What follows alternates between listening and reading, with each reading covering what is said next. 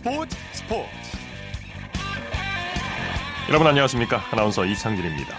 프로야구에 대한 팬들의 갈증이 얼마나 컸는지 개막전을 통해 입증됐는데요.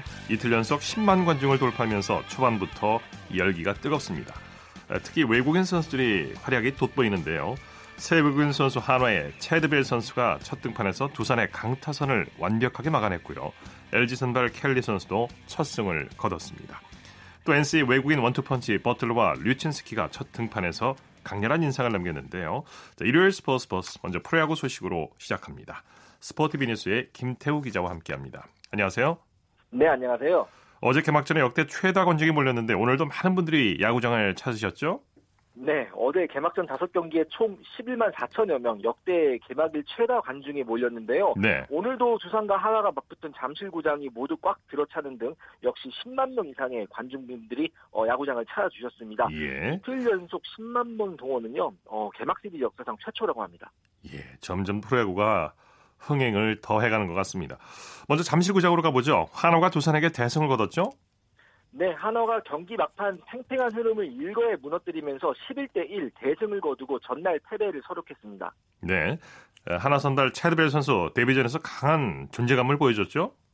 네, 이번에 한화가 새로 영입한 좌한 투수죠. 뭐 이보다 좋을 수 없는 데뷔전을 펼쳤습니다. 이날 8이닝 동안 95개의 공을 던지면서 1피안타, 1사사구, 8탈삼진 무실점 완벽투를 펼쳤습니다. 스트라이크 존 구석구석을 찌르는 제구력이 굉장히 돋보인 하루였습니다. 네. 한화 타선이 대폭발했는데 자세히 좀 소개해 주시죠. 네, 오늘 안타가 9개, 사실 뭐 그렇게 많은 편은 아니었습니다. 다만 득점권에서의 집중력이 아주 좋았습니다. 팀 타선의 핵심인 김태균 선수가 1회 2타점 결승타를 치면서 흐름을 가져왔고요. 좌익수 경쟁에 나선 김민아 선수가 2타점, 그리고 어제 좀 부진했던 하주석 선수가 2타점을 보태면서 팀 승리에 기여했습니다. 네. 두산 수비가 실책에 무너지고 말았죠? 네, 두산이 굉장히 수비를 잘하는 팀인데 오늘은 좀 달랐습니다. 오늘 실책만 3개가 나왔고요. 가장 뼈 아팠던 순간은 0대2로 뒤진 7회였습니다. 사실 두 점 차라 충분히 따라갈 수 있는 흐름이었는데 7회 오재원 선수의 실책으로 위기가 시작이 됐고요. 무사 만루에서 하주석 선수의 타석 때 오재일 선수까지 실책을 저지르면서 마운드가 그 후에 와르르 무너졌습니다. 두산은 네. 7회에만 넉 점을 내주고 추격 동력을 상실했습니다. 예. LG가 기아를 꺾고 개막 2연전에서 승리했네요. 네, LG가 전날은 마운드의 힘을 앞세웠는데 오늘은 타선의 힘을 앞세워서 기아를 9대 3으로 꺾고 개막 2연전을 모두 가져갔습니다. 네. LG 1회부터 타선이 폭발했죠? 맞습니다. 1회부터 상대 선발인 제이콥 터너 선수를 두들기면서 기선을 제압했습니다. 1사 후에 이제 김현수 선수의 적시타를 시작으로 박용택 선수의 2타점 적시타를 나오면서 석점을 뽑았고요. 2회에는 오지환 선수 그리고 조셉 선수의 홈런폼까지 터지면서 넉 점을 추가해 승기를 잡았습니다. 네. 오늘 리드오프로 나선 이영종 선수가 3안타를 기록하면서 공격에 물꼬를 텄습니다. 네. LG 류중일 감독이 시즌 첫 비디오 판독을 신청했죠? 네, 23일이었죠. 무사 1, 2루에서 이제 한스텐 선수의 번트 타구 때 3루 세이프 상황을 놓고 비디오 판독을 실시했습니다. 다만 판정이 번복되지는 않았습니다. 네. SK가 KT에 이틀 연속 역전승을 거뒀네요. 네, SK가 2대 3으로 뒤진 8회 넉 점을 뽑고 경기를 뒤집은 끝에 6대 3 승리를 따냈습니다. 네. SK가 뒤진 상황이었는데 8회에 괴력을 발휘했죠? 네, SK가 2대 3으로 한 점을 뒤진 채 8회를 시작했는데요. 무사 1, 2루 상황에서 벤치의 승부수였던 더블 스틸이 성공했고 어, 무- 이어진 무사 2, 3루에서 이재원 선수가 이 기회를 놓치지 않고 2타점 역전 적시타를 치면서 역전에 성공했습니다. 네. 이어진 1사 2루에서는 강승호 선수가 투런포를 터뜨리면서 쐐기를 박았습니다. 네. SK 염경엽 감독 승리 1등 공신으로 이재원 선수를 꼽았네요. 네, 무사 2, 3루에서 이재원 선수가 이제 2타점 우전 적시타로 결승타를 장식을 했으니까요. 뭐 칭찬은 당연한 일이었던 것 같고요. 그 외에 구원승으로 자신의 데뷔 첫 승을 따낸 강지광 선수, 그리고 8회 더블 스틸 당시에 2루 주자였던 김재현 선수 등 승리의 주역들을 고루 칭찬했습니다. 네. KT 기대주인 손동현 선수가 데뷔전을 치렀죠?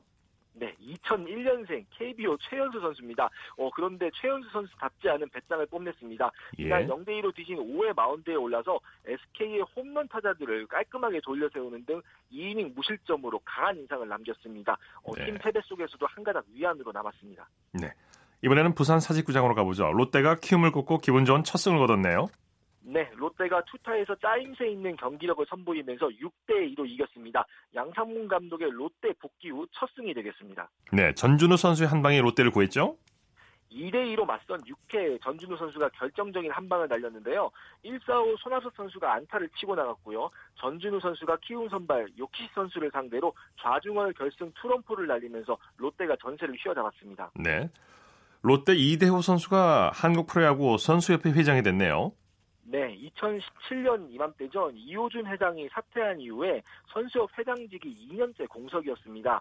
최근 팀 내 연봉 3위 선수, 즉 10개 구단 30명을 대상으로 선수들의 총투표가 있었는데요. 네. 여기서 이대호 선수가 압도적인 지지를 받은 것으로 알려졌습니다. 선수협의 열 번째 회장이 되겠는데 이대호 선수는 내일 사직구장에서 회장 취임식을 갖고 앞으로의 구상을 밝힐 계획입니다. 네, 삼성과 NC의 경기는 어떻게 됐나요? 네, 삼성이 어, 상원구장에서 4대3 역전승을 거두고 어제 패배를 서록했습니다. 네, 삼성은 올해도 막강한 불펜 위력을 보여줬죠? 네, 사실 어제도 맥과이어 선수가 좀 부진하긴 했지만 불펜 투수들은 무실점으로 선방을 했는데요. 오늘도 비슷했습니다. 이승현, 권호준, 강필준, 우규민 선수가 차례로 나서서 3과 3분의 2이닝을 무피안타, 무실점으로 틀어 막았습니다. 마무리로 복귀한 우규민 선수가 정말 오래간만에 세이브를 기록했네요. 네, 타선은 어땠나요? 네, 이날 5안타에 그치긴 했지만 승부처에서 강했습니다. 3대 3으로 맞선 8회 2사 3루에서 김상수 선수가 천금 같은 내안타를 뽑아내면서 승리에 기여했고요. 구자욱 선수, 이원석 선수도 각각 타점을 기록했습니다. 네, 개막 2연전에서 의미 있는 기록도 많이 나왔죠? 네, 말씀드렸듯이 기본적으로 이틀 연속 10만 관중이 들어선 것이 어, 이번에 처음이고요. 2년 전에만 약 21만 명의 팬분들이 야구장을 찾아주셨습니다. 예. SK는 23일 하재훈 선수 그리고 오늘 강지강 선수가 승리를 따내는데 두 선수 모두 데뷔승이었습니다. 이틀 연속 데뷔승 투수가 나온 것도 진기록이고요. 한화는 23일 개막전에서 패하면서 개막전 9연패 늪에 빠지기도 했습니다. 네. 코리안 메이저리거 소식 살펴보죠. 최지만 선수가 시범 경기에서 불방망이를 휘둘렀어요. 네, 디트로이트와 시범 경기에 선발 3번 1루수로 출전해서 3타수 3안타 2타점 1득점 말 그대로 원맨쇼를 펼쳤습니다. 네. 특히 3회에는 디트로이트 선발 조던 진범의 선수를 상대로 올해 시범 경기 두 번째 홈런을 터뜨렸고요. 교체되기 직전인 5회에도 2루타를 기록하면서 오늘만 장타 두 방을 신고했습니다. 네. 최지만 선수의 시범 경기 타율은 3할 7푼 8리로 올랐습니다. 네, 추신수 선수는 침묵했네요. 네, 추신수 선수가 이날 애리조나 spring training 마지막 날이었습니다. 이제 추신수 선수는 어, 정규 시즌을 준비하기 위해서 텍사스로 이동을 하는데요. 밀워키와 시범 경기에 마지막 경기에 나서서 아쉽게도 2타수 무안타에 그쳤습니다. 1회와 4회 모두 내야 땅볼에 머물렀는데요. 이로써 시범 경기 타율은 2할 2푼 9리로 떨어졌습니다. 하지만 뭐 추진수 선수 정도의 베테랑 선수들은요. 정규 시즌을 대비해서 여러 가지를 시험하고 또 컨디션을 끌어올리는 단계이기 때문에 어, 시범 경기 성적에 그렇게 큰 의미를 두실 필요는 없을 것 같습니다. 네, 소식 고맙습니다. 네, 감사합니다. 프로야구 소식 스포티비 뉴스의 김태우 기자였습니다.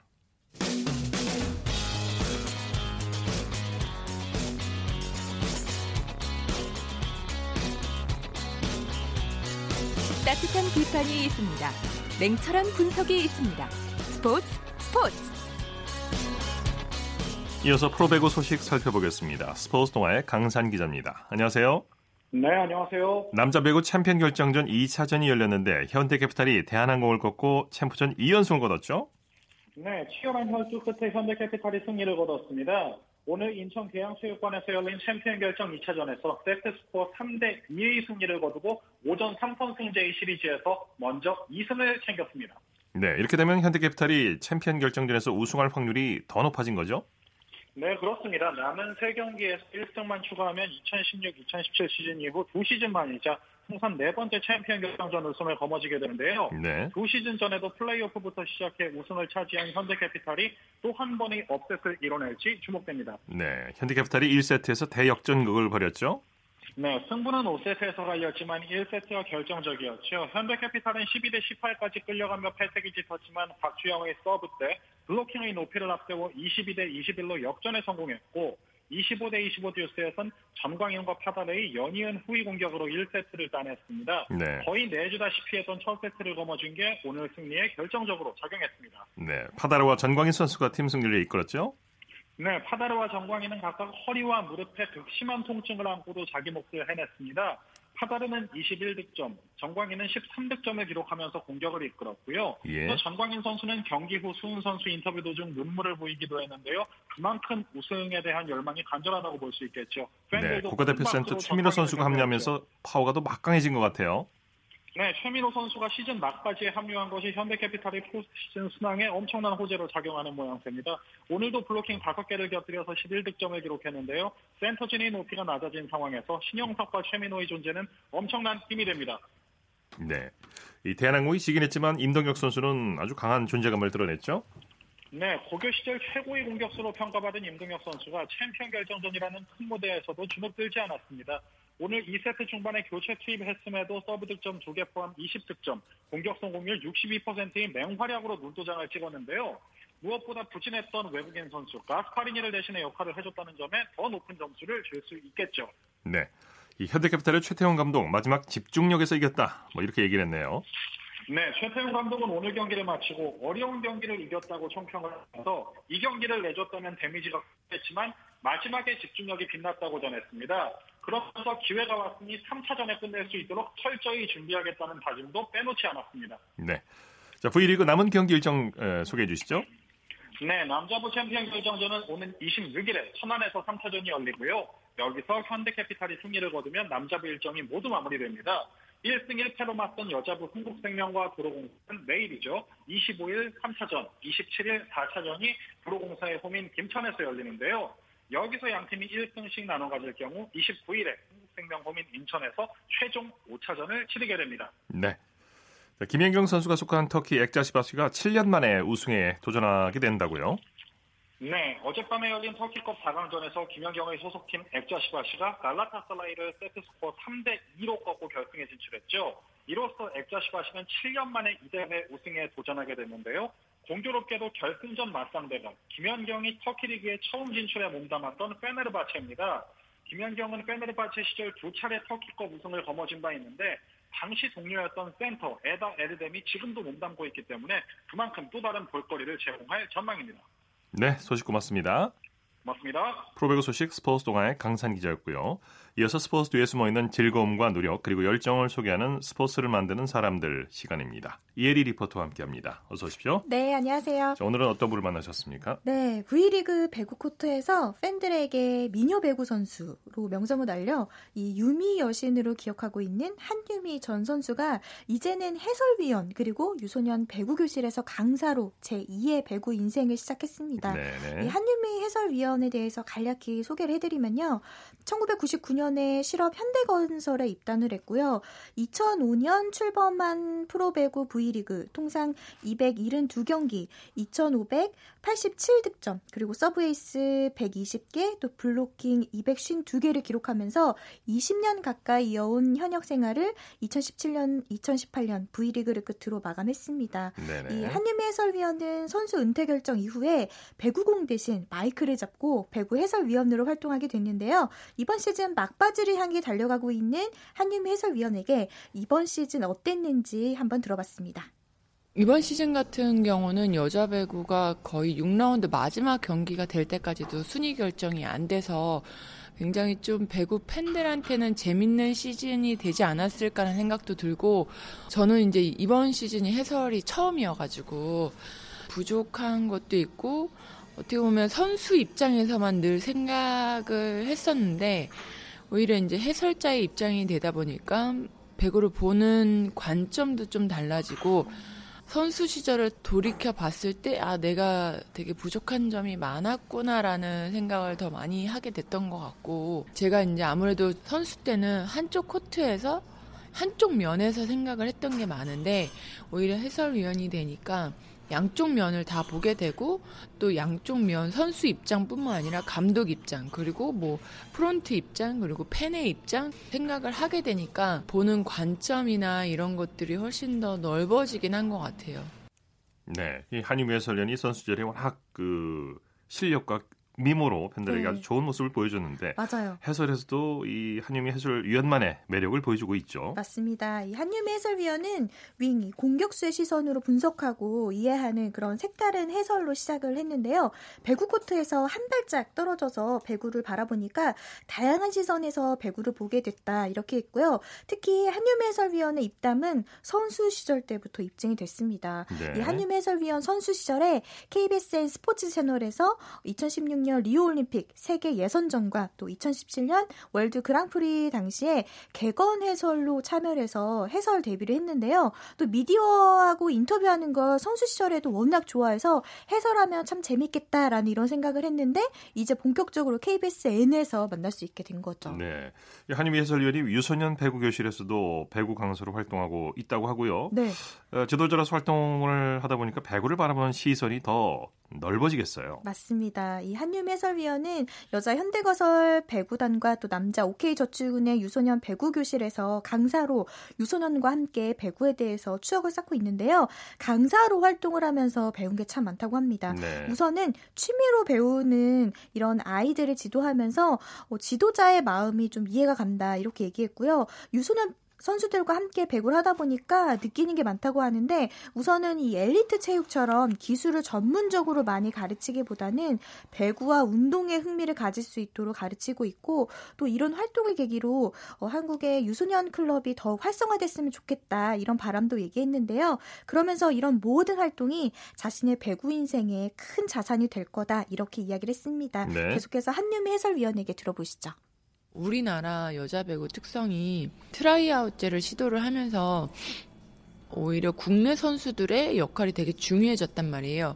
그러면서 오히려 팬분들이 더 재밌어 하는 것 같아요. 그러니까 한 명한테 편중되지 않고 여러 명의 공격수들이 공격을 다양하게 가져가고 또 외국인 선수가 아닌 국내 선수들이 활약을 해주니까 좀 더 팬들이 재밌어 하고 더 응원을 하게 되고 그러다 보니까 자연스럽게 시청률도 높아지고 뭐 관중 수도 높아지고 이렇게 되면 나중에는 뭐 여자 배구 팀이 뭐 창단이 될 수도 있고 여러 가지 이런 시너지 효과가 있기 때문에 저는 이제 배구인으로서는 굉장히 뿌듯한 일이고 그러면서 이 선수들이 은퇴 후에 여러 가지 길을 선택을 할 수 있는 폭도 넓어질 수 있다라는 생각이 들어서 배구인으로서 는 되게 좀 뿌듯하고 감사한 일이죠.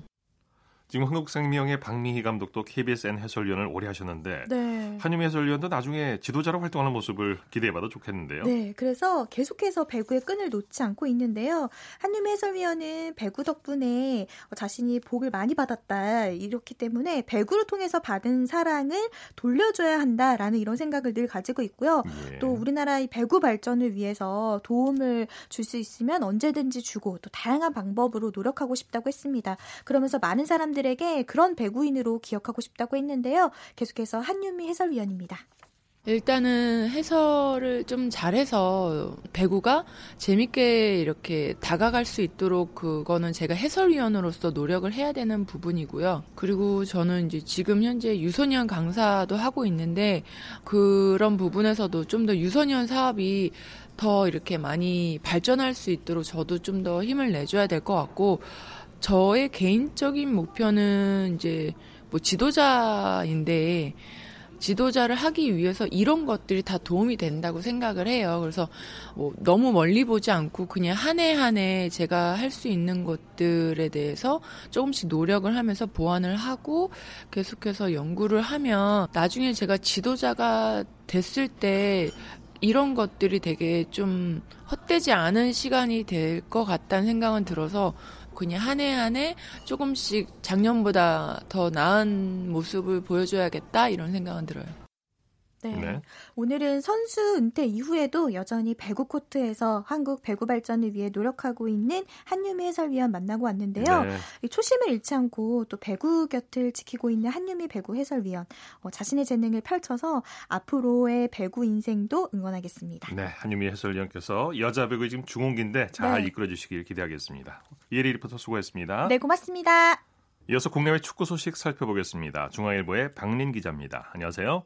네, 안녕하세요. 축구 대표팀이 모레 콜롬비아와 평가전을 치르죠?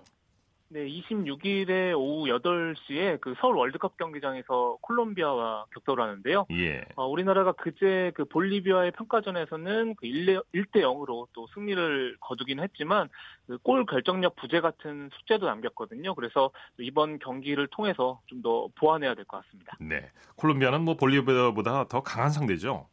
네, 맞습니다. 그 볼리비아가 피파 랭킹이 60인데요. 콜롬비아는 세계 12위 강팀이고요. 네.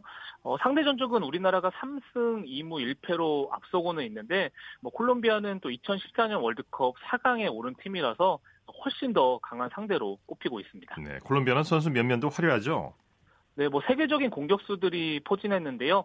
뭐 바이른미넨의 공격수 로드리게스 선수 같은 경우에는 2014년 월드컵 득점왕 출신이고요. 예. 어 그리고 뭐 모나코 공격수 팔카오 선수 같은 경우에는 그 한때 세계 3대 공격수로 꼽혔던 선수고 어, 또 그제 일본과의 평가전에서는 또 결승골을 넣으면서 또 승리를 이끌기도 했기 때문에 또 우리 수비진 입장에서는 어, 좀 좋은 또 공격 그런 시험이 될 것 같습니다. 네. 콜롬비아 감독은 우리나라와 악연이 깊다고요? 네, 그 바로 그 케이로스 감독인데요. 그 2011년부터 이란 대표팀을 이끌면서 또 우리나라 대표팀을 상대로 4승 1무를 거뒀고요. 어, 그리고 2013년에는 또 한국 벤치를 향해서 주먹 감자를 날린 적도 있습니다. 네. 어, 지난 2월에 콜롬비아 대표팀을 만나 어, 맡게 되면서 또 이번에 또 한국을 상대하게 됐습니다. 네. 케이로스 감독이 벤투 한국 감독과 인연이 있다고요? 네, 같은 포르투갈 출신이고요. 또 벤투 감독이 선수 시절인 1992년에 어, 포르투갈 대표팀에 선발된 적이 있는데 어, 당시에 그 감독이 케이로스였습니다. 네. 그 벤투가 케이로스와 또 인연이 있기는 하지만 또 이번에는 한국 감독으로 또 이런 악연을 끊어줄지 또 팬들이 기대를 하고 있습니다. 네, 우리나라 축구 대표팀은 오늘 훈련을 가졌죠? 네, 파주에서 훈련을 진행했는데요. 좀 공격수 지동원 선수가 또 무릎 통증으로 훈련에서 빠졌고요. 어, 그리고 중앙 수비 김민재 선수 같은 경우에도 좀 아킬레스건에 통증이 있어서 오늘은 쉬고 내일은 훈련에 참여할 예정입니다. 네. 만약에 지동원 선수가 결정할 경우에는 공격진에 변화가 있을 수 있겠군요. 아, 네, 맞습니다. 그 사실 그 손흥민 선수가 볼리비아전에서는 그 지동원 선수와 함께 최전방 투톱 공격수로 나섰는데요. 어, 말씀하신 대로 만약에 지동원 선수가 빠질 경우에는 뭐 손흥민 선수가 뭐 황의조 선수라든가 이승우 선수와 함께 투톱 공격수로 나설 수도 있습니다. 네. 손흥민 선수가 콜롬비아에게 기분 좋은 기억이 있죠. 네, 맞습니다. 2017년 10월에 그 수원에서 평가전을 가졌는데요. 어, 당시에 손흥민 선수가 두 골을 몰아치면서 2대1 승리를 이끈 적이 있고요. 어, 손흥민 선수가 최근에 그 A매치 8경기 연속 무득점에 그치고 있는데 좀 이런 기분 좋은 기억을 살려서 또 골 침묵을 깰지 주목됩니다. 영국 축구 전문가가 손흥민 선수가 레알 마드리드 영입 후보 중 한 명이라고 말했다고요? 네, 그 영국 축구 컨설턴트 맥게리가 그 스페인 레알 마드리드가 그 여름 이적 시장에서 원하는 선수 27명을 예상을 했는데요. 네. 뭐 첼시의 아자르, 뭐 토트넘의 에릭센과 케인, 또 맨유의 데헤아, 또 맨시티의 스털링과 함께 그 손흥민의 이름을 또 언급을 했습니다. 레알 마드리드 하면 세계 최고의 명문팀인데 이적설이 이제 현실성이 어느 정도인가요? 네, 일단은 또 맥게리 같은 경우에도 또 최우 레알 마드리드의 그 최우선 영입 후보가 또 레, 레, 네이마르나 뭐 아자르다 또 이렇게 말을 하면서 사실 손흥민 선수의 뭐 이적 가능성이 뭐 굉장히 높다 또 이렇게는 말하기 어려울 것 같고요. 어, 다만 그 손흥민 선수 같은 경우에는 이런 그 세계 최강 팀의 또 영입 후보에 이름을 올린 것만으로도 어, 또 그만큼 또 유럽에서 좀 가치를 인정받고 있다. 또 이렇게 보면 될 것 같습니다. 네. 유럽에서는 유럽 축구 선수권 대회 예선이 진행 중이죠? 네, 그 유로 2020 예선이 열리고 있는데요. 그 먼저 그 이탈리아가 홈에서 열린 그 제2조 1차전에서 핀란드를 2대 0으로 꺾었는데요. 어, 사실 이탈리아가 최근에 뭐 러시아 월드컵 예선에서도 그 탈락을 했고요. 어, 최근에 굉장히 부진을 했었는데 오래, 오늘 오랜만에 홈에서 승리를 거두면서 또 이런 그 부활의 부활을 또 예고를 했습니다. 예, 스페인도 승리했다고요? 네, 홈에서 열린 F조 1차전에서 노르웨이를 2대 1로 꺾었는데요. 또 1대 1로 맞선 후반에 또 라모스 선수가 그 페널티킥 결승골을 뽑아냈습니다. 네. 요즘 유럽 축구에서는 10대 선수들이 돌풍을 일으키고 있다고 하죠. 네, 맞습니다. 뭐 앞서 언급해드린 대로 이탈리아가 핀란드를 꺾었는데요. 이탈리아의 그 유벤투스 소속인 켄 선수가 쐐기골을 뽑아냈는데 이 선수가 그 2000년생 19살이고요. 어, 그리고 잉글랜드 대표팀 같은 경우에도 그 어제 체코전에서 5대0 대승을 거뒀는데 또 19살 공격수 산초 선수가 또 도움을 올리면서 또 말씀하신 대로 요즘에 그 10대 선수들의 그 돌풍이 또 굉장히 거세, 거세, 거세고 있습니다. 네, 오늘 소식 감사합니다. 네, 감사합니다. 국내외 축구 소식 중앙일보의 박랜 기자와 살펴봤고요. 이어서 한 주간 이슈가 됐던 스포츠계 소식을 집중 분석해보는 최동호의 스포츠 칼럼 시간입니다. 빙상기의 비리의 몸통으로 지목됐던 전명규 한국체육대학교 교수가 폭행 피해자들에게 합의를 적용한 사실이 교육부의 한 체대 종합 감사 결과 확인이 됐는데요. 자, 스포츠 평론가 최동호 씨와 함께 오늘은 교육부의 감사 결과를 자세히 살펴보겠습니다. 안녕하세요. 예, 안녕하세요. 이 교육부 감사 결과 전명규 교수에게 제기된 의혹들이 사실로 확인됐죠? 예, 그렇습니다. 전명규 교수가 이제 그동안 예, 자신에게 제기됐던 의혹들이 다 사실이 아니다 이렇게 부인을 해왔었죠. 네. 어, 이런 부인이 다 거짓이었던 것으로 확인이 됐습니다. 어, 이 교육부가 이제 감사 결과에서 이 전명규 교수가 이 폭행 피해자에게 합의를 종용을 했고 네. 어떤 이제 자신의 제자가 빙상팀 감독으로 있는 아, 대한항공에 취업을 청탁을 했고 또 자신의 제자가 운영하는 이 사설 빙상팀에게 한 체대 빙상장을 무료로 대관해 준 것이 모두 다 사실로 확인이 됐다. 이렇게 발표를 했습니다. 예. 전명규 교수뿐만이 아니라 또 다른 비리도 확인이 됐다고 하는데 학생들에게 거둔 돈을 부적절하게 사용했다면서요. 어, 예, 한 체대의 이 볼링부 교수는 이 훈련비를 걷어서 무려 이 6억 원을 증빙 자료 없이 사용했고요. 아, 사이클부의 네. 교수도 이 학부모 대표에게 금품을 수수했고, 이 생활무용학과 교수 역시 아, 실기 특강비를 거둔 뒤에 증빙 서류 없이 사용했던 것이 이제 밝혀졌습니다. 예. 교육부가 이번 감사에서 모두 82건의 아, 비리를 적발했고요. 이 한 체대에다가 이 전명규 교수를 포함한 35명의 교직원에 대해서 징계 요청, 12명은 고발 및 수사 의뢰를 어, 요청을 했습니다. 네. 전명규 교수가 그동안 파벌 문제라든가 승부 조작 등등에서 여러 가지 여러 차례 의혹을 받아왔는데도 불구하고 지금까지 한체대 교수자를 유지했단 말이에요. 빙상계에서 예. 권력을 행사할 수 있었던 특별한 이유가 있었습니까? 어, 그 지점이 저는 가장 중요한 대목이라고 보거든요. 그런데 조금 좀 아쉽게 됐습니다. 왜냐하면은 네. 이번 교육부 발표에서 이 한 체대가 이제 그동안에 왜 이렇게 전명규 교수를 감싸고 있었는지 여기에 대한 언급이 전혀 없었습니다. 네. 어, 이제 전명규 교수가 문제가 발생할 때마다 빙상연맹 부회장직에서 물러났었죠. 그런데 한체대 교수직은 아직까지도 유지를 하고 있는 겁니다. 어, 지난해 8월에 이번 감사에서 사실로 드러난 건데 한체대 빙상장을 부당하게 운영했다. 그래서 책임을 물어서 어, 교육부가 한체대에다가 전명규 교수를 중징계할 것을 요구했었거든요. 예. 그런데 이때도 한체대는 감봉 3개월 이 경징계에 그쳤고요. 올해 3월에도 이 전명규 교수가 안식년으로 일본에 가서 1년간 머무를 계획이었습니다. 이거는 한 체대가 지금 시끄러우니까 잠시 바깥에 나가 있어라 이렇게 좀 배려해 준 것으로 볼 수 있고요. 그러니까 예. 안식년이 문제가 되니까 안식년도 결국 취소가 됐거든요. 네. 한 체대가 왜 이렇게 전명규 교수 이 감싸고 돌았는지 또 한 체대에서 전명규 교수를 보호하려고 했던 사람들은 과연 누군지 이, 이것도 중요한 대목이라고 보는데 어, 교육부 발표에서 언급이 없어서 좀 아쉽게 됐죠. 네. 한 체대에서 이렇게 비리가 만연했다는 것을 어떻게 봐야 될까요? 어, 뭐 이번 감사뿐만은 아니고요. 이제 2015년에도 이 독립 언론인 뉴스타파가 한 체대 연구 윤리가 아, 심각하게 어, 오염이 됐다 이렇게 어, 보도한 적이 있었거든요.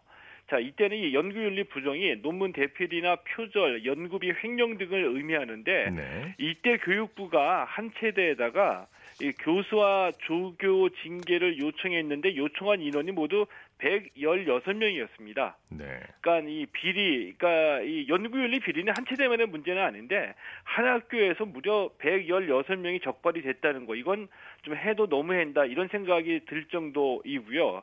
자, 이 문제가 바로 어, 오직 이 실기에만 집중해서 메달 따고 성적이 좋으면 교수도 될 수 있고 대접도 받을 수 있다. 자, 이런 이 한국 스포츠의 왜곡된 구조를 대표적으로 잘 보여준다 이렇게 볼 수도 있겠죠. 네, 이 공립대학교인데 한국체육대학교가 당연히 예. 이제 한국 체육의 자부심이자 자랑이 돼야 될 텐데 앞으로는 좀 바뀌어야 되지 않을까요?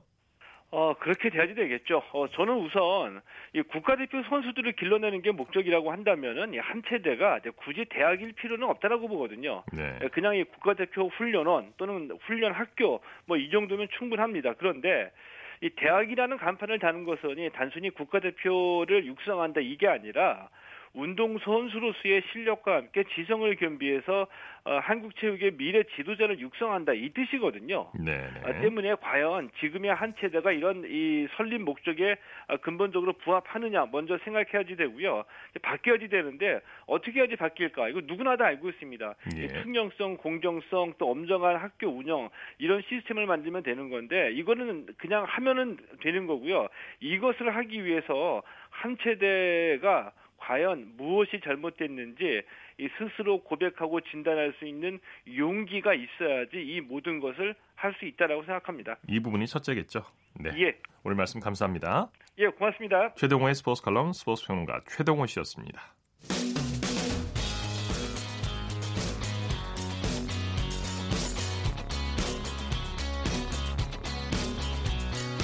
따뜻한 비판이 있습니다.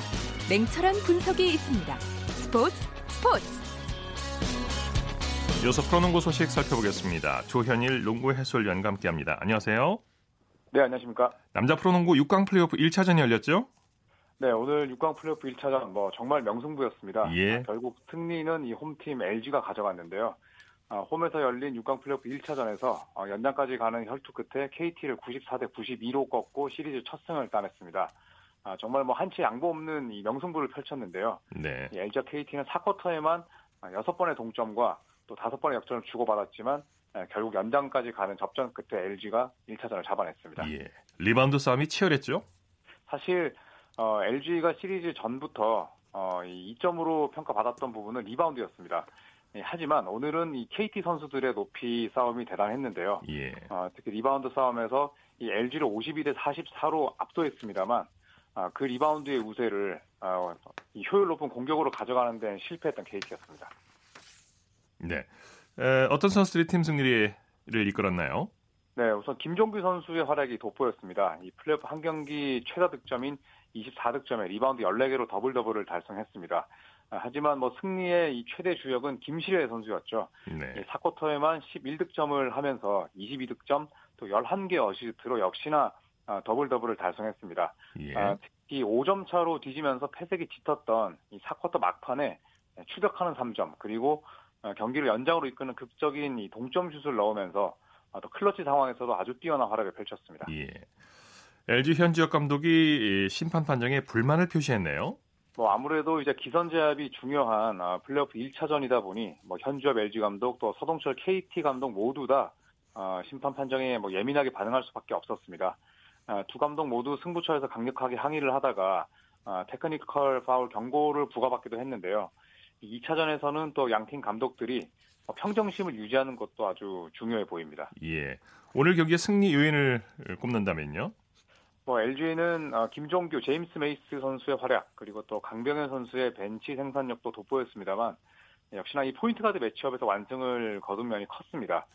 LG의 아, 주전 포인트 가드인 김시래 선수가 더블 더블로 활약한 반면에 KT는 아, 기대를 모았던 이 허훈 선수가 5득점 그리고 어시스트 2개에 머물렀고요. 또 벤치에서 출전한 김윤태 선수도 어, 승부처에서 결정적인 턴오버를 저지르는 등 부진했습니다. 네. 아, 결정적인 순간에 이 김시래 선수라는 이 확실한 포인트 가드를 보유한 LG가 결국 매치업 우위를 통해서 아주 중요했던 1승을 추가할 수 있었습니다. 네. 경기 후에 양팀 감독은 어떤 반응을 보였습니까? 어, 일단 현주엽 감독은 뭐 운이 좋아서 이겼다라고 또 겸손한 인터뷰를 남겼는데요. 어, 이 선수들이 벌어져 점수 차이가 벌어졌고 또 힘든 상황일 때 예, 득점을 내준 덕분에 어려운 경기를 잡을 수 있었다는 이야기를 했었고 또 조시 그레이 선수는 컨디션을 좀 끌어올릴 필요가 있다라고 또 아쉬움을 드러냈습니다. 네네. 아, 오늘 패장인 KT 서동철 감독은 아, 너무나 좀 아쉬운 경기였다. 이 4쿼터의 마무리가 안 된 부분이 어, 계속 어, 기억에 남는다라는 이야기를 하면서 이 조성민 선수의 수비는 잘 됐지만 아, 김시혜를 막는 데 있어서 어, 이 허운의 수비가 좀 아쉬웠다라는 이야기를 했습니다. 네. 플레이오프 1차전이 끝났는데 자, 이 조현께서는 어떤 팀이 결정전에 오르게 될 것으로 보십니까? 아, 뭐 현재까지 이제 44차례 6강 플레이오프 1차전 승리팀이 이 4강에 오른 횟수가 41번, 그러니까 확률이 예. 93.2%였습니다. 그리고 또 3위와 6위의 6강 대결, 뭐 오늘 KT와 LG의 만남이었죠. 예. 총 22번이 있었는데 이 가운데 3위 팀이 4강에 오른 경우가 18번이었거든요. 어, 모든 어, 지표는 지금 LG를 가리키고 있지만 오늘 경기를 보니까 어, 결국에 5차전까지 가야 승자를 알 수 있지 않을까 싶고요. 뭐 네. 일단은 93%가 넘는 확률을 잡았고 또 홈코트 2점까지 안고 있는 LG가 조금 더 유리한 건 사실입니다.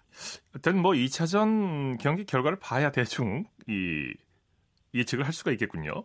그렇죠. 뭐 만약에 KT가 2차전을 잡아낸다면 네. 원정 2연전에서 이제 1승 1패를 기록하기 때문에 예. 홈코트 2점은 LG의 몫이 아닌 KT의 몫으로 돌아가게 되거든요. 예, 예. KT가 오늘 경기 내용이 워낙 좋았기 때문에 1차전 아, 패배를 빨리 씻어내고 또 2차전을 잘 준비한다면 충분히 또 시리즈를 역전시킬 수 있는 기회는 남아 있습니다. 네. NBA 얘기 좀 잠깐 해보죠. 미국인이 생각하는 NBA 최고 선수가 마이클 조던이라는 조사 결과가 나왔네요. 맞습니다. 이제 미국 현지에서 이 설문 조사를 했는데요. 네. 어, 대부분의 농구 팬들이 시카고 불스의 전설 어, 마이클 조던을 역대 최고의 선수로 꼽았습니다. 어, 반면에 어, 현재 이제 NBA를 지배하고 있는 어, 이 르브론 제임스 같은 경우에는 2위에 올랐지만 10.4%에 어, 그쳤거든요. 네, 이 네. 마이클 조단 같은 경우에는 어, 18살 이상의 미국인 1000명이 넘는 이 설문조사단 가운데 66%를 받으면서 그야말로 압도적인 1위에 올랐는데 예. 어, 역시나 이제 농구 황제라는 그 별명에 걸맞은 그런 설문조사였고요. 또 르브론 제임스 같은 경우에는 뭐 현역 최고의 선수긴 합니다만 역시나 조단과의 격차가 적지 않았습니다. 네, 오늘 말씀 감사합니다. 네, 고맙습니다. 프로농구 소식 조현일 농구 해설위원이었습니다. 스포츠 단신 전해드립니다. 미국 여자 프로골프투어 두 개 대회 연속 우승에 도전하는 박성현 선수가 뱅크 오브 호프 파운더스컵 3라운드에서 선두 중국의 류위에 네 타 뒤진 공동 4위를 기록하고 있습니다. 스포츠 스포츠 오늘 준비한 소식은 여기까지고요. 내일은 9시 30분부터 들으실 수 있습니다. 함께해 주신 여러분 고맙습니다. 지금까지 아나운서 이창진이었습니다.